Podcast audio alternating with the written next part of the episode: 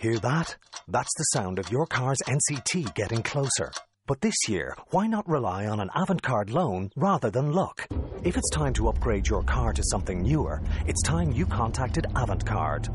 Avantcard offers loans from five thousand to seventy-five thousand euro, approval in principle in minutes, and personalized pricing made for you. Find out more at avantcard dot I E. Lending criteria, terms and conditions apply. Avantcard D A C Tradings. Avantcard is regulated by the Central Bank of Ireland.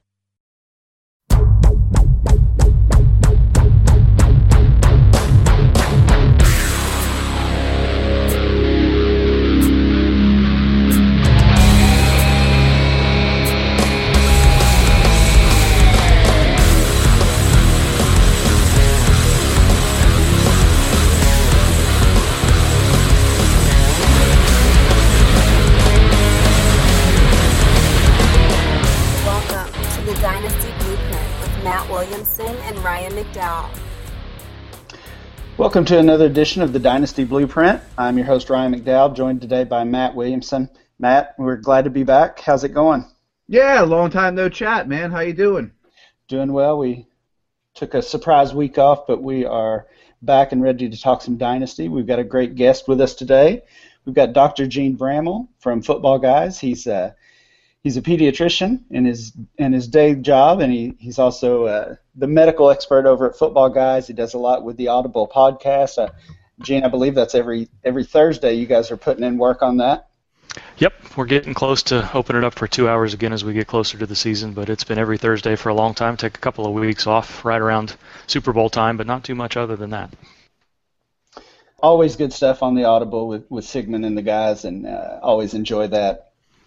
You're our third Audible alum to uh, be on the show now. We had Waldman on, but Bloom was our first guest. We're going to get Cease on now. I'm generally the third or fourth wheel, so I appreciate you guys having me on. I fit into that shoe pretty easily without any trouble at all. Well, we're we're going to be right in your wheelhouse today, uh, Doctor Jene, and we're going to be talking about uh, some injured players across the league, and there's there's so many of them. Kind of some behind-the-scenes stuff for our listeners. Jene sent us a list of some of the offensive skill guys he's been following as far as their injury and their recovery, and it was a, a mile-long list. So that's a little scary as a Dynasty owner, seeing some of those names on there that, that are on a bunch of my rosters. But uh, we'll we'll get your, your opinion on, on some of these players. Yeah, and I think that, you know, that a lot of those guys on that list are, are folks that we were hoping and expecting and actually seeing now that O T As have officially opened up this week. I think thirty-one of thirty-two teams have had their O T As, to see that these guys are coming back, and many of them are already participating fully in workouts. Um, you know, guys that we've been concerned about, Andrew Luck, a number of others already out there fully participating, and hopefully we'll see that continue as we get into training camp, that none of these guys are going to be long-term issues if we're lucky. Jene, quick question before we get into each guy. How much do you trust the information this time of year as opposed to in-season or with draftable guys, you know, guys like Jack and those guys? I mean, when is when is the information the clearest? And is now one of those times, or is it very foggy? Never. Never, I would think. You know the answer to that, right? I mean, I think... I don't believe anything I ever read. Exactly. So it, it's nice in season where... hopefully, and with the advent of all of these cameras and the all twenty-two, usually you can get a look and see what the injury mechanism is, or there'll be a view of the sideline exam, or there'll be something. And it seems like year after year after year, we're hearing better and better and more detailed information from the national media members, be it Adam Schefter, Ian Rappaport, or Tom Pelissero, or Confor, or lots of other guys, Jay Glazer. But this time of year, nobody's going to be telling the truth. They're under no obligation to even put an injury report together. So what you're hearing is you're trying to parse out, okay, is what they're telling you make any sense at all? And so often, we'll talk about this with Tyler Eifert, you're going to hear things like minimal surgery, and then you hear three months, and then you hear what we heard this today with it being an open procedure, and you know none of those things make any sense. And I think over time, you guys know this, that uh, you know, from John Fox to Bill Belichick to Marvin Lewis to everybody else, there's there's zero incentive for them to give us any actionable information.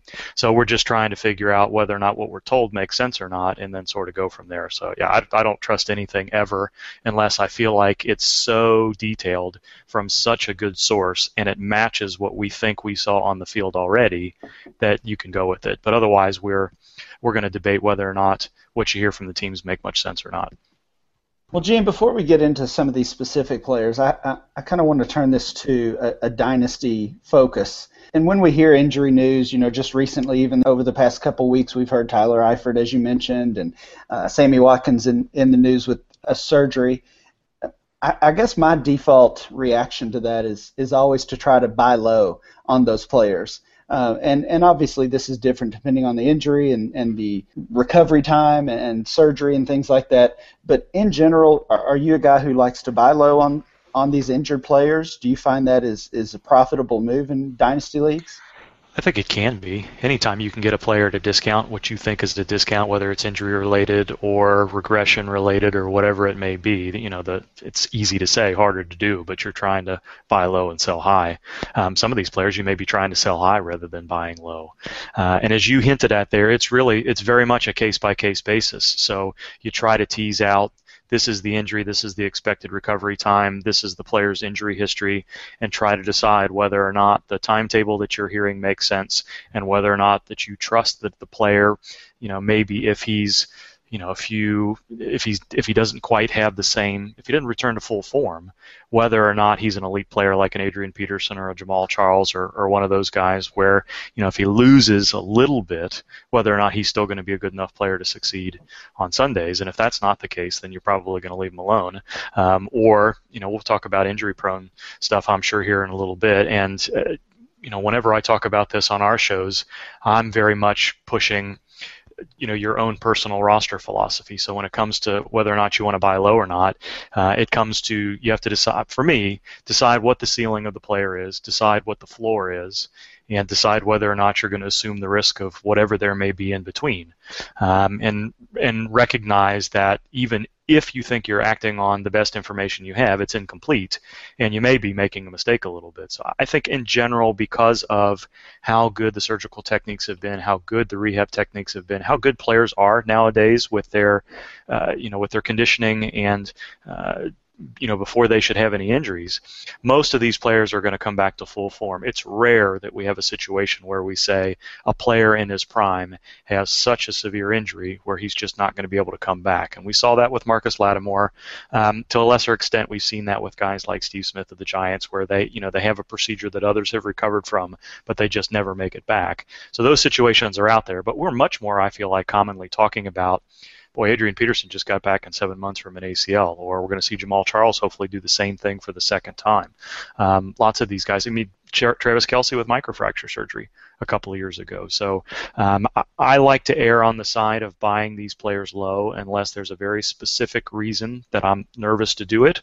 Or, and again, I, I'm willing to accept a little bit of risk, injury or otherwise. So my roster philosophy tends to be a little bit more risk tolerant anyway. If yours is not, then you definitely bump these guys on, and there's really not much reason to, to uh, pursue them as a buy low candidate unless you think you can really flip them um, once they, you know, have a couple of decent weeks and you decide that, you know, if I, I don't want Arian Foster on my team, but if I can get him low and a couple of weeks later he blows up and I can sell him for something I really like, then maybe you take that risk. But I think it all comes down to your risk philosophy. Gene, real quick, I, I want to go off script just for one second. You know, you talked about Latimer and, you know, some of these guys that, you know, are career-ending, that, that never are the same. And there's two names that aren't on the list that we're scheduled to talk about. Well, actually, there's one of them is on here. I didn't see him before. But Jimmy Graham and especially Victor Cruz. Victor Cruz scares the life out of me. I want nothing to do with Victor should. Cruz. Yeah. I mean, especially as a, I mean, a slot guy that's based on lateral agility and explosion. I don't trust him at all. Yeah, and I don't I don't think we should. We've seen Morris Claiborne, we've seen Nate Allen, we've seen a couple of other defensive players recover from a patellar tendon tear, but we've really never seen an explosive skill position player come back to anything close to what they were before. Now, these two players are arguably more talented than any skill position player we've seen have this injury, at least in the last five to eight years. So I, I kind of joked last week, the only nice thing about this is we've got two players now that we're going to get two data points, and though the sample size isn't great, but if both of these guys come back to play in any sort of productive fashion, maybe that changes what we think about patellar tendon tears going forward. Cruz's issue is not only that, but he's had, although they tried to minimize that calf injury as maybe not a big thing, he's had two major season-ending soft tissue injuries to his lower body at this point, and he's still not been cleared to fully work out in O T As. Now, my thought was, you know, he took a pay cut. The team really ought to, they drafted Sterling Shepard. Shepard, you would expect that the team would want to see what they had in Victor Cruz fairly early on. So I was hoping that we'd see him in O T As, we'd see him in minicamp, and that the Giants would want to see what they had with him this year to get him back into the mix a little bit. And that's not been the case. Now they're saying that we're targeting training camp, but we're months and months and months and months after that calf injury that was an aggravation. So that plus not knowing how he's going to recover from the patellar tendon tear is an issue. Graham, the same thing. Um, I, I don't know that I, I think it's best to expect him to start camp on PUP and just go from there. Um, but I don't know that that necessarily means that if he starts the regular season on PUP, who says he's ready for week six, week eight, week nine? I don't know that that's a foregone conclusion. But these two cases are going to be very interesting to track because they're going to give us some good data points about what to expect here in the future. But comparing the two seems apples and oranges to me. I mean, not that you were comparing the two, but if Cruz loses quickness, he has nothing else. Where you see some of these tight ends, Witten, Gates, Gonzalez, Heath Miller, they can kind of fade into the sunset once they learn how to use their body, and Graham's a former basketball player that's six seven. He could probably still catch touchdowns. I think so, but he's still going to need to have some explosiveness, some lateral agility. I think the Tony Gonzalez's of the world are a really rare breed, somebody that really doesn't have the physical skills to get it done anymore, but is smart enough in route running and boxing out and all the things you alluded to there to be successful. The deal with these patellar tendon injuries is it's a huge tendon. The recovery process basically results in the quad shutting down altogether. So there's extreme quad muscle atrophy, and there's some blood flow restriction stuff that's going on now that may be able to limit some of those things, but it just takes a long time to come back, and you have to have the tendon tied together the right way so that there's still some good elasticity in that area. That quad muscle has to come completely back. It wouldn't shock me if we lined these guys up in the locker room and you looked at it, you looked at their legs side by side and one leg looked totally different than the other. Wow. So yes, I, I agree that Victor Cruz, because of the position he plays, because he needs a lot of short area quickness, lateral agility, and because he's got the calf injury, is a much bigger concern than Jimmy Graham.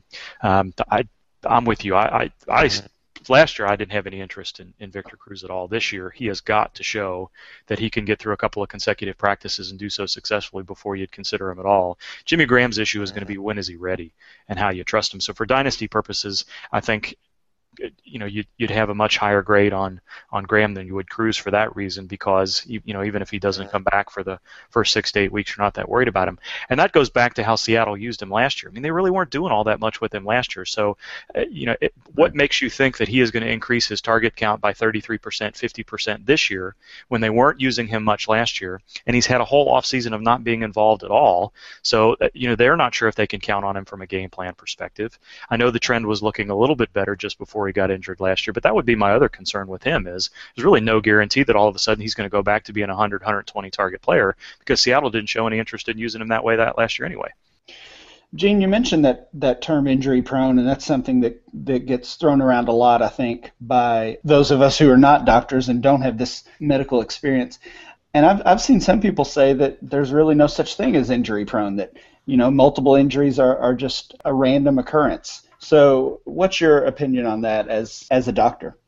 I think if you if you asked orthopedic docs, if you asked anybody involved with the league, athletic trainers, physical therapists, um, whether or not there are players that are injury prone, you're going to get the answer yes. And if you tried to pin them down, they would probably be able to identify those players based on the functional movement screening that they're doing. Um, they know whether or not the muscle groups are symmetric in their players. They know whether or not there's any functional deficiencies, any asymmetry, any mobility questions. We're never going to hear of those things. So the examples I always like to give are guys like Adrian Peterson, who had clavicle injuries, A C L, sports hernia, multiple ankle stuff. Um, would you consider him injury prone? Would you drop him down your list? No, and he's a freak of nature, but that doesn't necessarily mean that he hasn't had He's, that he's had fewer injuries than somebody else.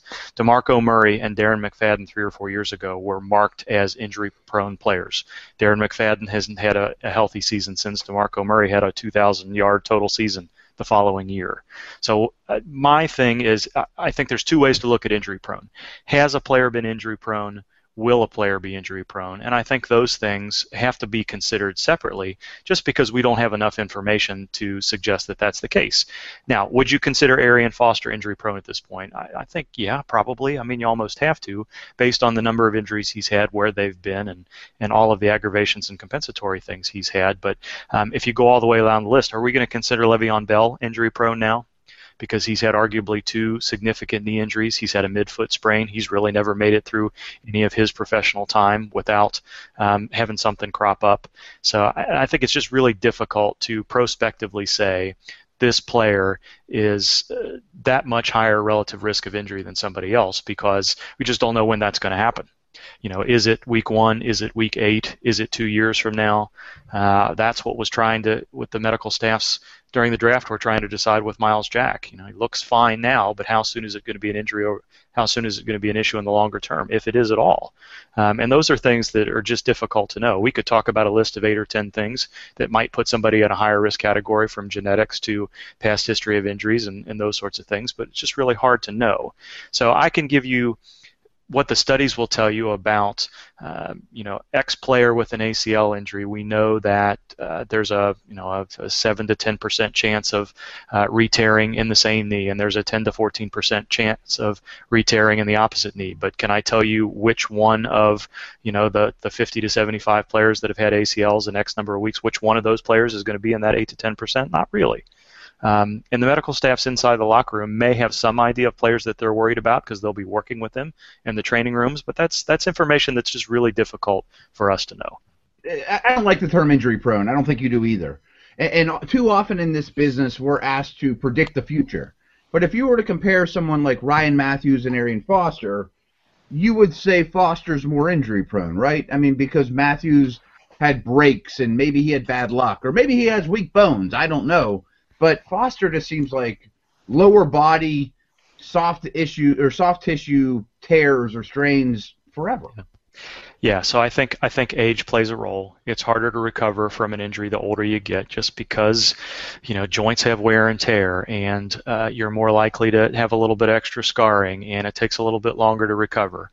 Um, but yeah, I think you have to look at all of those things. What were the circumstances of the injury? Was DeMarco Murray really injury prone because somebody fell on his leg in a certain way to have it break? Every running back in the league probably would have had an injury in that regard, unless they were Gumby. Like um, Le'Veon Bell. I mean, some sure. of the hits. He, I mean, it was like a train wreck with Burford. That's right. We talked about that last week. I mean, any. So, are there players in the league that are maybe so in tune with their body and get themselves out of situations like that in a split second, with that through no, you know, direct intent of their own, that may make it more li- less likely for them to be in that position? Sure, but I, you know, yes, the injuries that Le'Veon Bell has, has had, you know, you, you can't be all that concerned about it. And you can, then you can say, well, does it come back to a volume issue? He's getting all of those touches. You know, the more touches you have, the more likely are you to be you more likely you are to be injured. And yes, that's absolutely the case. But it, you know, if you look at st- many studies have been done that say the, the players that get injured the least are oftentimes the players that have been out there the most, because there's something about them, be it genetics sure. or otherwise, that keeps them healthy. Um, I, the way I like to, I think one hundred percent of the players in the league are injury prone, right, Matt? I mean, they're, you're out there playing a traumatic collision sport every single time. You're out there during a live-action play, you're at risk of injury. Play a lot of snaps, and you have the ball in your hands a lot because you're good. you know, I yeah. Mean, that's, so, you know. To to try to put a relative risk on that, to try to say, I think this player is more likely than not, you're absolutely looking at the type of injuries, how long it's taken a player to recover from an injury, how many times has that same body part been injured. Do I have any confidence that Arian Foster can get through weeks at this point without some sort of soft tissue injury? It's been groin, it's been hamstring, it's been quad, it's been calf, it's been Achilles at this point. I mean, it's been one thing after another. So no, and it also doesn't help that he's thirty-one years old. Um, Ryan Matthews, you know, you'd have to go back and look a little bit more closely. Uh, the collarbone, I think any broken bones are, you know, you just have to consider it be a little bit of a freak injury, unless, you know, you can look at those things, and I know I'm getting a little bit long-winded here, but, you know, look at the player and say, did they fall correctly? So if they don't know how to fall and brace their fall, then maybe that broken bone was a reason to consider them a little bit injury prone. But, you know, players are going to fall and get themselves in, you know, they, you know, they've got three hundred fifty pound guys falling on them. So it's really hard to chalk up some of these injuries to being anything more than just bad luck. Although Michael Vick, Robert Griffin. Yeah. They're little and they don't protect themselves. To me, they're massive injury risks. They're a different category. Yeah. So I, you know, we could probably we could probably take this entire hour or so and go cat and go bit by bit by bit by bit and say, this is something that would worry me about a player. This is something that would worry me about a player. This is something that would worry me about a player. But that doesn't mean, and I can't tell you specifically when that issue might crop up. But yes, you're right to think that the relative risk on those players are higher. Absolutely. But it seems to me that there's some type of difference between an injury risk due to genetics or or something, you know, inside your body versus your playing style.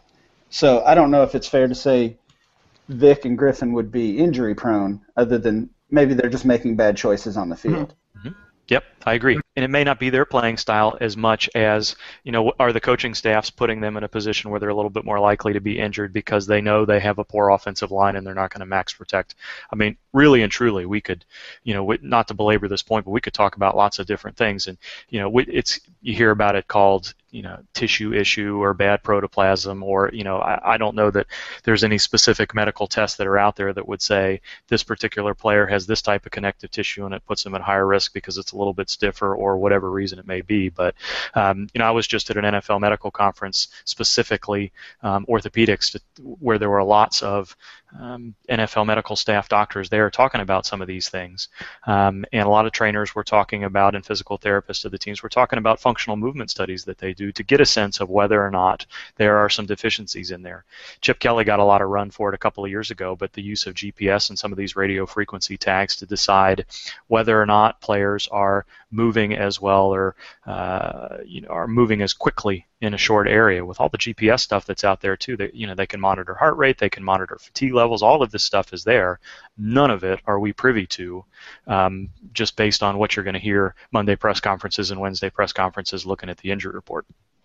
All right, well, let's get into some specific players. Uh, we, we've mentioned a few names already, but uh, as I said earlier, there, there are these injuries and, and this news popping up on, on several key players. So let's start with Tyler Eifert, the Bengals tight end, recently had ankle surgery, and, and as you said, Gene, some have called that a, a minor procedure, and some have mentioned a, an open, I'm sorry, what's what's the exact medical term? There's really no such thing as minor surgery. That's something I think is important to keep in mind. One of the reasons that Tyler Eifert hasn't had surgery until now is because they've been trying to avoid it for good reason. So when the when the Bengals say minimal surgery, to me, that makes me think of an arthroscopic procedure, nothing that's going to be a, a long recovery period. And then we hear three months, and you automatically think, well, there are some arthroscopic procedures that can take a long time. They'll do microfracture on the ankle arthroscopically now.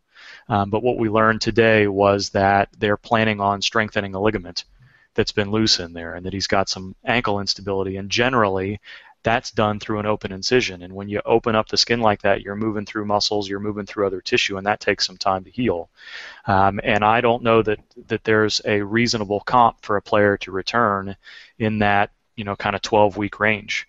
Um, you know, this is something, and every surgery is a little bit different. There's a number of ligaments there, and depending on what ligament it is and how many ligaments and just what the cleanup needs to be, um, Cam Newton went through something similar a couple of years ago and uh, said it took him a long time to come back. He had the surgery in March, didn't really feel right in the beginning of the regular season, and was told, well, I really wasn't sure what to expect. And the trainer said, well, no, we told you it was going to be a four to six month injury. And I don't know that that's directly comparable to Tyler Eifert, but I think when you hear open, open procedure, revision of ligament, that is not a quick situation where three months is uh, a midline expectation. I think it's possible, but I think as so many other times, we're looking at an optimistic time frame there. I think it could easily be four months. And when you hear, you know, even the tone in Adam Schefter's tweet where he says, well, they expect him to be back, but the worst case scenario would be he misses a few games. A few games is four to six weeks additional after training camp. So, you know, I mean, that tells you that you're looking at a three to six month time frame recovery based on how those last few weeks of rehab go. He may be out of a walking boot. He may be able to weight bear. He may be able to do lots of different things, but he's got to be able to get there and, out there and change direction without limitation before that happens. And you hope that that happens at that twelve-week mark, but it could easily be sixteen to twenty, and it wouldn't be shocking to see him. He's definitely going to start camp on the PUP list, I would think, at this point. I think that's a foregone conclusion. And whether or not we see him week three or four of the preseason or week three or four of the regular season, I don't know that we're going to know, especially with the Bengals and the way they release information, until we get much closer into August. See, but I think the dynasty aftermath here is, if it's not too late, go add Tyler Croft. Not only is he a talented guy, but they have a big hole right now at their second receiver spot. You know, there's a lot of unknowns there. He probably was targeted for a little bit more, you know, action anyways. Somebody's got to ha- catch passes. Yes, and I agree with that. And and I have to, you know, I'm used to talking to redraft audiences for the most part. I don't always bring it back to a dynasty angle. But long term with Eifert, if mm-hmm. this is truly a simple ankle tightening procedure, in the long term he's going to be fine. There. If there's no other signs of any degenerative conditions or anything else. And I, I think those things are possible. We never really got, you know, we're talking about a player that was injured in the Pro Bowl. We told had a foot injury. We told had a jammed heel. We said, you know, heard that it wasn't that big of an issue. Then he was in a boot for a little bit longer. So you never really know. But I think in the long term, Eifert should be okay. In the short term, no question. I think Tyler Crawford is the guy that's going to benefit from targets. Mm-hmm. And I'm not playing doctor here, but if we had this podcast three hundred sixty-five days ago, we would be calling Eifert injury prone. And you may still. Yeah, I th- right. you know, I live out this way. I'm about an hour north of Cincinnati right now. And sorry to hear that. All That's exactly right. um, all of the talk on the local sports radio as I pick my kids up from school and come home is, is Tyler Eifert injury prone? What does this mean for him over the long term? Just signed, just, you know, you added him for his fifth year option. What's this going to mean for extension? Are the Bengals going to want to watch and see how he goes? I'm sure they're going to try to sign him to an extension, but there's absolutely that question there. Uh, you know, he's uh, so again, he had an elbow dislocation. The way that he fell, was it because he wasn't protecting himself well, or was it just a fluke that anybody that had fallen that way? We saw it happen to Danny Amendola. We've seen those injuries happen to everybody else. Is there something specific about Tyler Eifert and his ligaments that make him more likely to have some looseness and laxity there? Are these two injuries a sign of that? I don't th- I don't know if we know until we know. I think somebody, you know, there are going to be folks out there that say, I don't really want any part of Tyler Eifert because he's had two injuries that would suggest that his joints are not going to remain stable over time. And other folks are going to say, well, these things happen. Um, he's going to re- he recovered really well from it last year. He was a stud. Why can't he recover from this injury? So there it goes back to that we were talking about at the beginning. Sure. How do you handle that buy low relative risk situation? I asked this on Twitter today and, and got strong responses on, on each side, so I'm interested to hear what you guys think. So knowing what we know now about Eifert uh, and knowing the history of Jordan Reed, both guys had breakout seasons last year. In Dynasty, who do you prefer? Yeah, I mean, did you, wow. Jordan Reed. I mean, you're going to talk about injury prone about Jordan Reed, right? right? I mean, concussion after concussion after concussion. He's got a knee that has had issue after issue. Does he have a degenerative condition in his knee? Probably so. When is that going to crop up? Who knows? Next concussion, how long is he going to be out? Who knows? Um, that's a, that's a tough situation, I think. But the I Redskins think, just gave him big money, and they know him better than we yep, do. I agree. I think I would prefer Eifert, but man, is it close.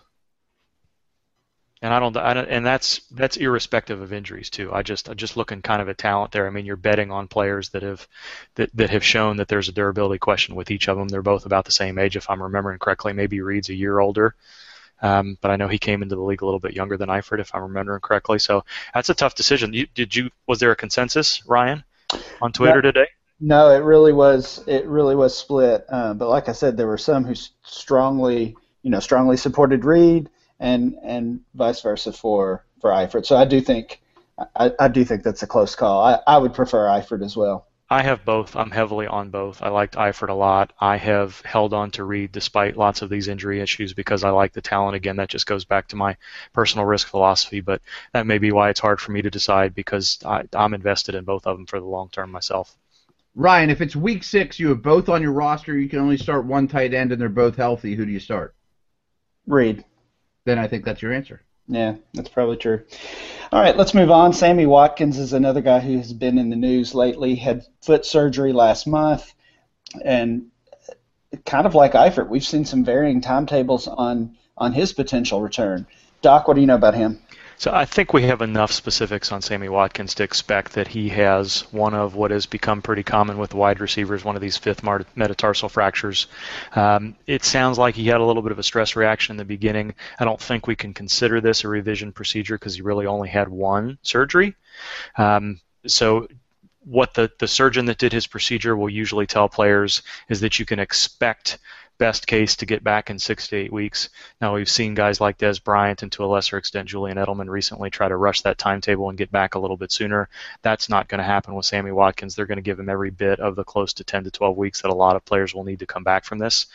Good comp is Julio Jones. There was some concern about him, a revision surgery a couple of years ago. He didn't have any trouble, came back and had a big year. It's a source of concern. Um, lots of these players, as I said, have had revision surgeries, from Devontae Parker to Julio Jones to Des Bryant and now Julio and Julian Edelman. Both of those guys have had multiple surgeries at this point. Um, but in the series uh, that uh, that Doctor Anderson has done about this, all of these players have done well. Um, you know, even going back to Ahmad Bradshaw and a few other guys that have had multiple, Emmanuel Sanders, um, these guys tend to do pretty well at this point. So I wouldn't be too concerned about him. I was worried about Des Bryant and Edelman last year because you you, you knew. You had the sense that they were going to push the limits of the recovery timetable. I don't see that happening with Sammy Watkins, so um, I think he ought to be ready to go come training camp. That's that's good to hear. Uh, obviously, he's a he's a major riser in uh, dynasty drafts. He's uh, easily a first round pick now, so it's it's good to hear. We can hopefully expect him to be back. Um, another guy with uh, ankle surgery recently, or uh, reportedly actually in January, but we're just hearing about this news, is Ladarius Green. So he had the surgery in January reportedly. The Steelers still felt comfortable giving him a pretty big contract. Is, is that a good sign for Green? Yeah, probably. Are we? Sh- I don't know. I'm not even certain if, if if I'm convinced that it was January. The only thing I could really see is we look kind of look back on this, and I didn't really look at what the San Diego guys had to say, but it really seemed like when it was reported on in March, right around the time when the signing was made, it was just called recent. And whether that was January or March is hard to know. But I think this this could be a very similar situation to what's going on with Tyler Eifert. And you're looking at a player that it, even if the surgery was had in Jan- if it was had in January, then you're looking at six months. And he's not been yet cleared to go, probably, because they're not planning on doing anything with him until camp. And if you're looking at March, then again, you're looking at a four-month recovery. Um, I felt like his mechanism back in week nine or week ten, whenever it was last year, looked high ankle to me. You really don't do cleanup procedures for high ankle injuries. It's not a situation that you can really play through. If you've got instability there, it's something that needs to be fixed pretty much right away. So it's probably going to be something pretty similar to what Eifert is going through. Um, and yes, players recover from this. It takes some time, but it's it's generally the reason you do it is to get them that That stability back, and they should be better players after the surgery than they were before, um, assuming that the recovery goes smoothly enough. So, um, you know, I haven't seen it. He was it, there was no walking boot. I didn't see any brace. I didn't see anything at all in the pictures of him recently. I would expect, barring something unexpected, he's going to have to recondition as he goes through training camp. But I, I would expect him to be ready for week one too. We had some some other news about uh, Chargers running back Melvin Gordon. Again, reportedly, this surgery was a, a couple months ago. He had a meniscus tear, I believe, and then that dreaded word, microfracture, which has kind of become a dirty word in fantasy circles. But the reports on Gordon are good. He's working out, uh, doing some individual workouts, should be back for camp. So is, is that kind of a shift in Um, a medical advancement as far as microfracture? Should we not be worried about that? That's a really good question. So I feel like I feel like microfracture, maybe because it was in the news so much with Miles Jack recently, has kind of become the new boogeyman. We used to hear dreaded Liz Frank all the time, and I don't know that anybody gets too bugged about that anymore. Uh, I don't know that that's ever going to be the case with microfracture simply because you're talking about cartilage, and you can make an effort to try to convince the body to regrow some type of cartilage, but it doesn't happen on its own. Um, what matters with microfracture is how big the area of cartilage that you're trying to get to regrow and exactly where in the knee you're trying to get the cartilage to regrow. Um, and the general manager of the Chargers suggested last week when it was, well, a couple of weeks ago when it was reported that it was a small area in not a in an area that generally has a better chance of healing than others. Um, the N F L surgeons will quote you seventy to eighty percent success rate. which sounds great until you consider that one out of five players don't recover. Travis Kelsey, as we talked about earlier, is a pretty good comp for a player that has come back and hasn't seemed to have any limitations at all. You talk about Steve Smith of the Giants, we never saw him again. So it's not one hundred percent certainty. It's generally kind of a seven to eight to nine month recovery period because you cannot move your knee in the beginning because you don't want to disrupt any of that fragile cartilage that may be growing. So it takes a long time, and it takes a long time to recondition. So it's really good that we're seeing Gordon in individual drills five months after his surgery in January. Um, but, yes, he's got some meniscus issues. He's got a degenerative condition in his knee. Um, that cartilage that grows back is going to be scarred cartilage. It's not going to be the same cartilage that was there before. So um, for a dynasty, for dynasty purposes, I think it's very reasonable to expect him to have a shortened career. Does that mean that he can't run off two or three very good years in the meantime? No. Um, but I don't know that you're looking at a player that's going to be a ten to twelve year player or maybe even a six to eight year player necessarily. But I think what, we're, what we've heard over the past couple of days in seeing how the Chargers O T As have begun, um, I think things look promising for him. Um, but he's not yet been cleared to cut. He's not yet been cleared for contact, and that still needs to happen. Um, and we're probably not likely to see that happen until we get somewhere into camp. So don't get frustrated if we got a lot of positive information here at the end of May, but become the end of July if he doesn't seem to have progressed much, as long as we're hearing that he's still moving and he's still been allowed to run and, and do a lot of conditioning. Um, it's still going to take some time. I think that uh, the, the hope for him is that he's fully conditioned and ready for week one uh, and that he stays healthy for a while. But Dynasty, Gordon... I didn't like him coming out of school. I own him nowhere. I won't own him anywhere. But let's say both of you have him on your roster. What draft pick would you sell him for right now? Or other way around, what draft pick would you give for him? I don't own him anywhere either. Wasn't a huge, like like you, I wasn't a huge fan and, and wasn't willing to pay an early first-round rookie pick for a running back not named Gurley last season. So, I mean, late first seems like kind of the chalk answer there as far as, probably as far as giving and um, receiving. Um, I don't know, Doc, how much of that, how much of this injury, the meniscus and, and a degenerative knee issue, how much of that affected his play? Because he was, he was clear, clearly a bust in his rookie year. Yep. Is, is that because of the knee? And can we so expect there, him to bounce back? Your, there's your million-dollar question with yeah. Gordon is um, how much of last year, because he didn't, he certainly wasn't impressive last year. I mean, I, you wouldn't be wanting. I don't know why you'd want to give, why you want to pay a price for Melvin Gordon at this point. Nobody is going to discount him enough. If you had Gordon, are you going to sell him for a second or third round pick at this point, or are you going to wait and see what you got with him this year?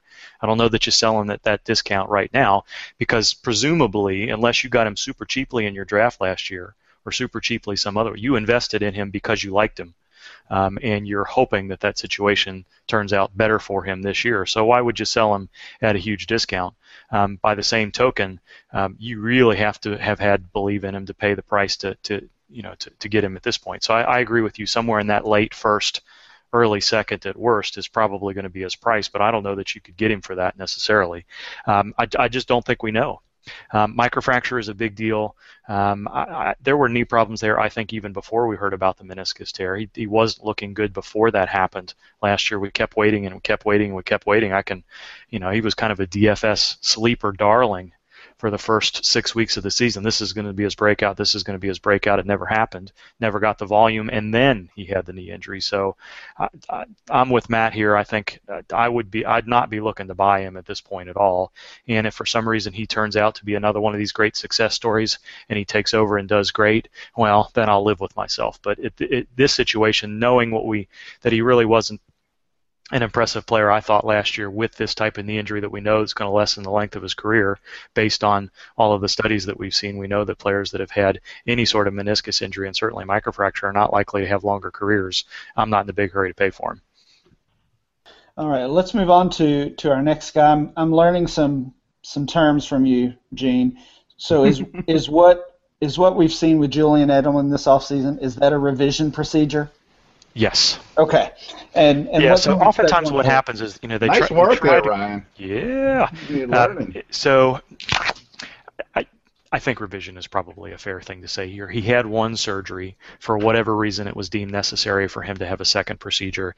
And in this type of injury, you know, you're, you're not going back to, to, to inject some stem cells or do something else. You're going back in there to take the screw out and replace it with a larger screw.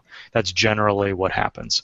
Um, and, and I think that's likely to be the case here. Is it because he had a screw failure? Is it because his bone didn't fully heal? Is it because um, the screw was in a spot where it was causing him pain when he moves? I don't know. But yes, I think it's fair to say that, that uh, because it was a second procedure for the same injury. Before we get away from him, though, to me, that's like deadliest catch. It's like the most dangerous job on the planet is being a slot receiver for the Patriots. You know, Amendola, Edelman, Welker.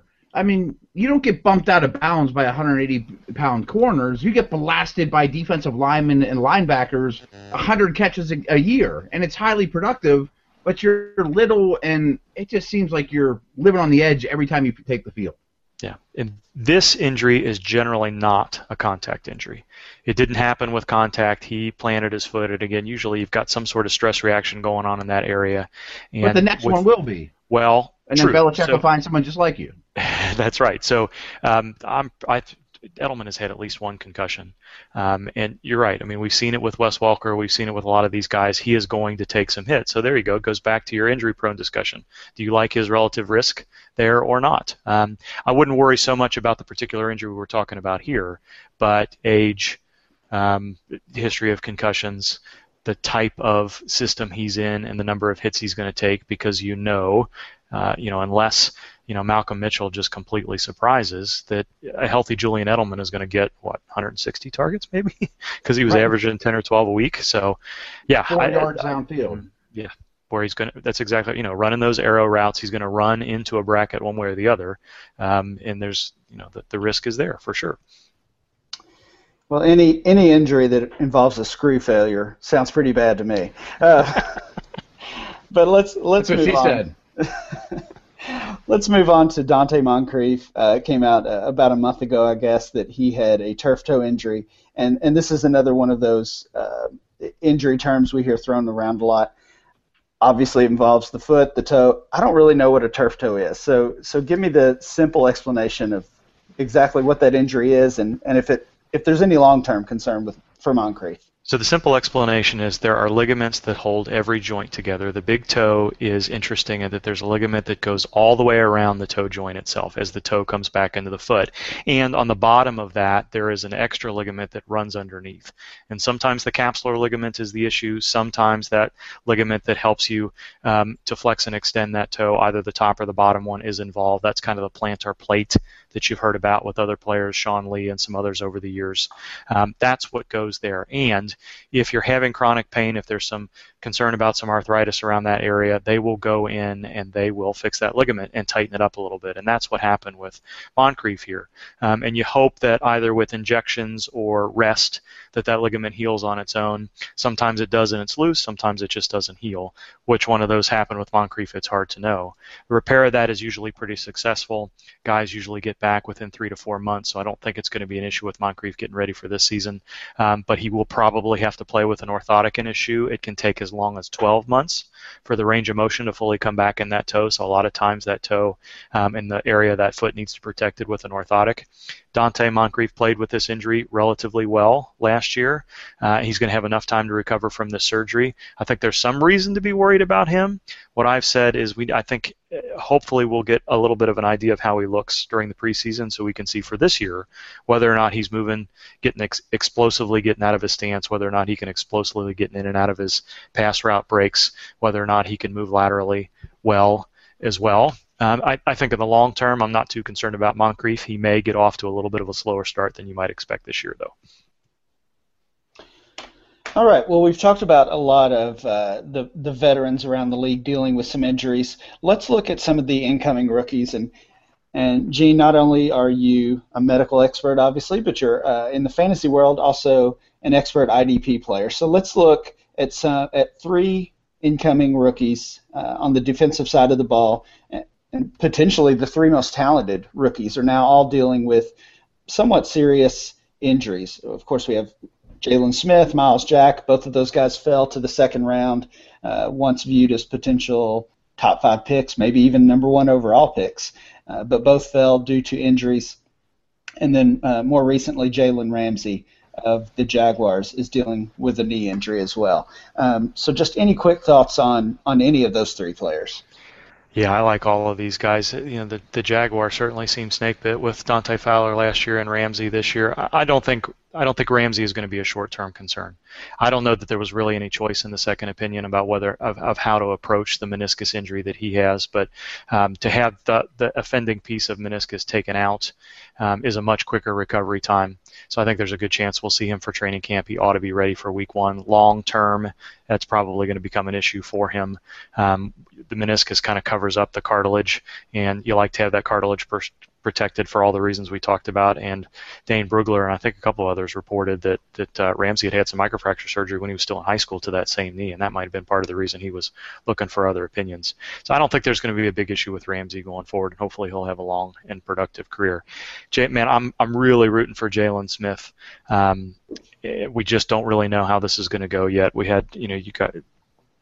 You know, Peyton Manning has kind of been the poster boy for talking about nerve injuries and regeneration and recovery over the past five years, and that's really what Jaylon Smith is dealing with. He had a pretty significant knee injury ligament-wise, but a lot of times, you know, with rare exception, we'll see some stuff that takes a little bit longer to recover than we expect, but knee ligament injuries are not the big concern that they were. We're a lot more worried about meniscus, cartilage, other things, and the key with Smith here is that he's got a nerve injury that hasn't healed yet, um, and you know he's just not going to be able to run around on the field if he can't lift his toe up off the ground, which is what's happening right now with the type of nerve injury he has.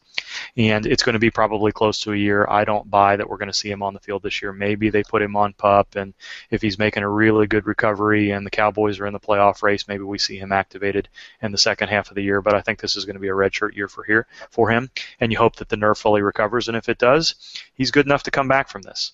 Um, Sean Spence recovered from a similar injury, so there is precedent for this. Willis McGahee, I don't think, had a nerve injury, but had a, a multi-ligament injury that, that had some associated issues there too, so definitely root for Jaylon Smith, but I, you know, I think it's going to be a heck of a recovery if he comes back to the form that he was at Notre Dame before the injury.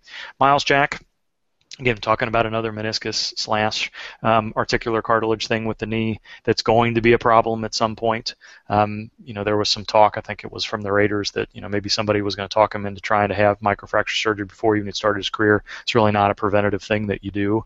Um, hopefully the defect is small. Hopefully he doesn't have a lot of pain and range of motion issues and swelling that limits him um, in the earlier years of his career, but everything I've heard suggests that he's pretty close to one hundred percent. The Jags are going to bring, or the Jaguars are going to bring him on a little bit slowly this year, but you know, hopefully he's another guy where, you know, maybe he doesn't have a ten or twelve year career where he plays into his thirties, but there's no reason to expect that he can't play a good six to eight and be effective while he does. Gene, I got two guys I want to bring up too before we let you go.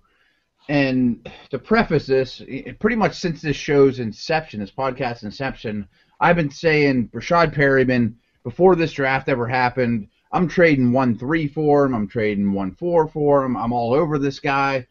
But then as Bloom says, the tea leaves aren't real promising. You know, I mean, teams don't lie. I mean, there's a reason you bring in Mike Wallace. They drafted another guy. Are you worried about him? And then the other guy that I have to bring up is Tony Romo. I mean, to say people are not injury-prone is one thing, but this guy, I mean, he's a bad back, bad clavicle. What, he's thirty-seven or something like that? I don't trust him to stay on the field at all. I think that's reasonable. I don't like degenerative back conditions. Um, oh. He had a cyst that needed to be taken care of. He had a disc that needed to be taken care of. Those things, and he's recovered from those. Um, but there is still something going on there. So, you know, we know that players can only have so many cortisone shots. So, you know, if, if he starts, if he takes a rough hit earlier in the year and they're chasing it all year long, you know, maybe we see something similar to what happened a couple of years ago where they just decide, you know, we just there's nothing more that we can do this year. You got to sit and cool off. Um, hopefully the The collarbone procedure that he chose is, is something that limits his injury, but he's going to stay back there and take hits. He's proven that right. He's going to run around and he's going to throw the ball and he's going to get smashed into the ground no matter no matter how good Dallas's offensive line is against the run. And in pass protection, he is going to hit the ground this year. So, yeah, I think there's good reason to be concerned about it. Again, can you put a, a, uh, a week one, week four, week eight, week twelve risk on it? Probably not, but there's good reason to be concerned about him for all the reasons that you mentioned. Um, Rashad Perriman is a tough situation because, you know, do you do you believe that the Ravens were worried about this all along? Do you believe that uh, Jim Harbaugh was just, you know, just not giving us the full line about how things were going this year? Uh, we have seen players recover quickly from isolated P C L injuries in the past, but it's a it's a tough injury to recover from. As I sat in this conference a couple of weeks ago, um, the line from uh, the takeaway point from the P C L lecture was, um, take heart in that of all the thirty-two docs across the league, there's no consensus on how to treat some of these injuries, P C L injuries. Um, and that's because it's an it's an interesting ligament to try to deal with. There's a lot of structures around it, and just when you think you've got the ligament, uh, you know, either rehabbed or, or surgically taken care of to where there's no looseness in the joint in that direction, um, it may not be the case. And I think that's kind of what we saw with Perriman, is just when you felt like he was close to coming back, he'd have a little bit of a setback, or he didn't feel right after all. He's doing some sprinting. He's doing some running in O T As. He's expected to be fully cleared. I don't know that they actually did that. It sounded like he was quite there yesterday on uh, uh, at the end of May here, and hopefully by the end of this weekend, this first O T As, that, that he'll be cleared to do that.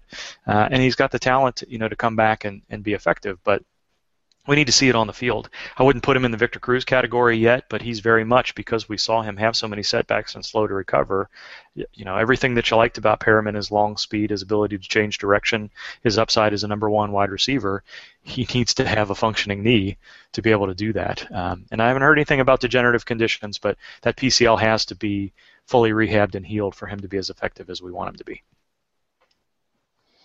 All right, well, one other guy I wanted to ask you about uh, is... actually a college player, Nick Chubb, the running back from Georgia. I'm a big uh, big Devy player in, in these leagues that where you can draft college players before, uh, sometimes well before they even get to the N F L. And up until this injury last year, Chubb was viewed as the number one overall Devy player, or or at least in the running. And then he suffers uh, this this terrible knee injury. And there were even some rumors soon after that that it could be a career-ending injury. I know you, you've taken a little bit of a look at him. Don't follow him the college game quite as close, but uh, what did what did you see with the Chubb injury? Yeah, boy, if you, if you think you don't get a lot of information from the N F L game, boy, just try to take try to figure out what's going on with these college players. Um, so the only thing I th- I think we know two general things about Chubb. One is that his mom said he's got a P C L tear and two other ligament tears. Um, does that involve the L C L? Does that involve the A C L? It has to involve one of those ligaments. So a P C L, L C L injury is like a big issue. His mom. Well, like you said, you know, the, the information's so bad. True, true. But I, I that that had a ring of truth there, because a mom, it, it just seemed. Unless, well, you know, you're right. Could it be intentionally misleading? Sure. But if that's the case, so there's reason to be concerned about there. If there's a P C L and an L C L injury, that particular corner of the knee is a problem. That's the same corner of the knee that we're talking about with Jaylon Smith, where there's nerves, there's tendons, there's things that just plain don't heal well, um, it, including both of those ligaments. And if it's not the A C L, that means he's got an A C L M C L, and you wonder whether or not there's any associated cartilage damage, because when you have those two areas go, a lot of times you'll have a meniscus injury on top of it. So there's that. We're not exactly sure what the injury is, but if it's true and accurate that he's got a three ligament injury, that's for all intents and purposes a dislocation. It's a majorly unstable knee. It's a knee that can heal, but there's going to be concerns one way or another with that, whatever that third ligament is that's injured, assuming that we're doing P C L M C L. Now, if it's P C L, L C L, A C L, I'm not going to like that much either. The other thing that I think we know is that we were told, we've seen video of him sprinting on a treadmill in February, four months after the injury, which is a pretty good indication that we're not dealing with a nerve injury, that there wasn't one of those posterior lateral corner things that's really going to be a longer-term deal for him. Um, I think that the expectation in Georgia right now is that he's not going to be ready for at full strength for the regular season, but there's a chance that he may be able to play early this year, and if that's the case, you know, I think you're looking at an injury where he's, you know, he's going to be back in that nine to twelve month range. He's going to be able to prove that he's back in form, hopefully, and we'll have a pretty good indication before he ends up in the N F L whether or not he's got any of those associated things that we need to worry about, and whether or not he's going to be able to recover from it. But two big questions there: exactly what the injury is, and whether or not he's going to recover to form. And hopefully, we have the answers to those before the end of twenty sixteen. Yeah, so with, with Chubb and, and really with any of these college injuries, it's almost just a waiting game until they can prove it on the field because of the lack of information. Yeah, I, I think that's the case. And I think, you know, anymore with E S P N and, and Fox and, and, you know, Big Ten Network and everything, you, we can get a look at the injury. Um, so you have a sense of what the injury mechanism is. Uh, you know, the uh, I can't remember who it was. The, the, there was a running back from Pitt last year where we had a pretty good sense that it was an M C L injury earlier in the year, and that's what it turned out to be. But, um, you know, so you try to do the same things where you put together the pieces of the puzzle and, and try to figure out what's going on. But when you get an injury like this and you're not exactly sure what's going on, definitely a lot of guesswork involved. Yeah, I think that was James Conner, the uh, yeah, that's what I thought too. The player who, you know, we, we later found out had had yeah. cancer and has yeah. uh, has beaten that recently, which is obviously awesome news. Doctor Jene Bramel, we thank you so much for coming on and, and sharing all this great information. Most of it good news for, for these players on our on our roster, so that's uh, that's great to hear. Uh, and just tell us where we can follow your work. I think m- most of the. Most of my immediate analysis ends up on Twitter first. I'll try to write up as much as I can. I'm working on a uh, an update to the off-season feature. That list of players that I sent you are all the guys that I'm going to try to get updated uh, for an article on Football Guys. So football guys dot com is a lot where my written work goes, but most of the stuff, everything we talked about with Tyler Eifert and some of these recent injuries we've been talking about on Twitter too. So you can follow me there for lots of immediate stuff. All right, well, thanks again, and uh, we'll be back next week with more Dynasty talk and, and hopefully less injury talk.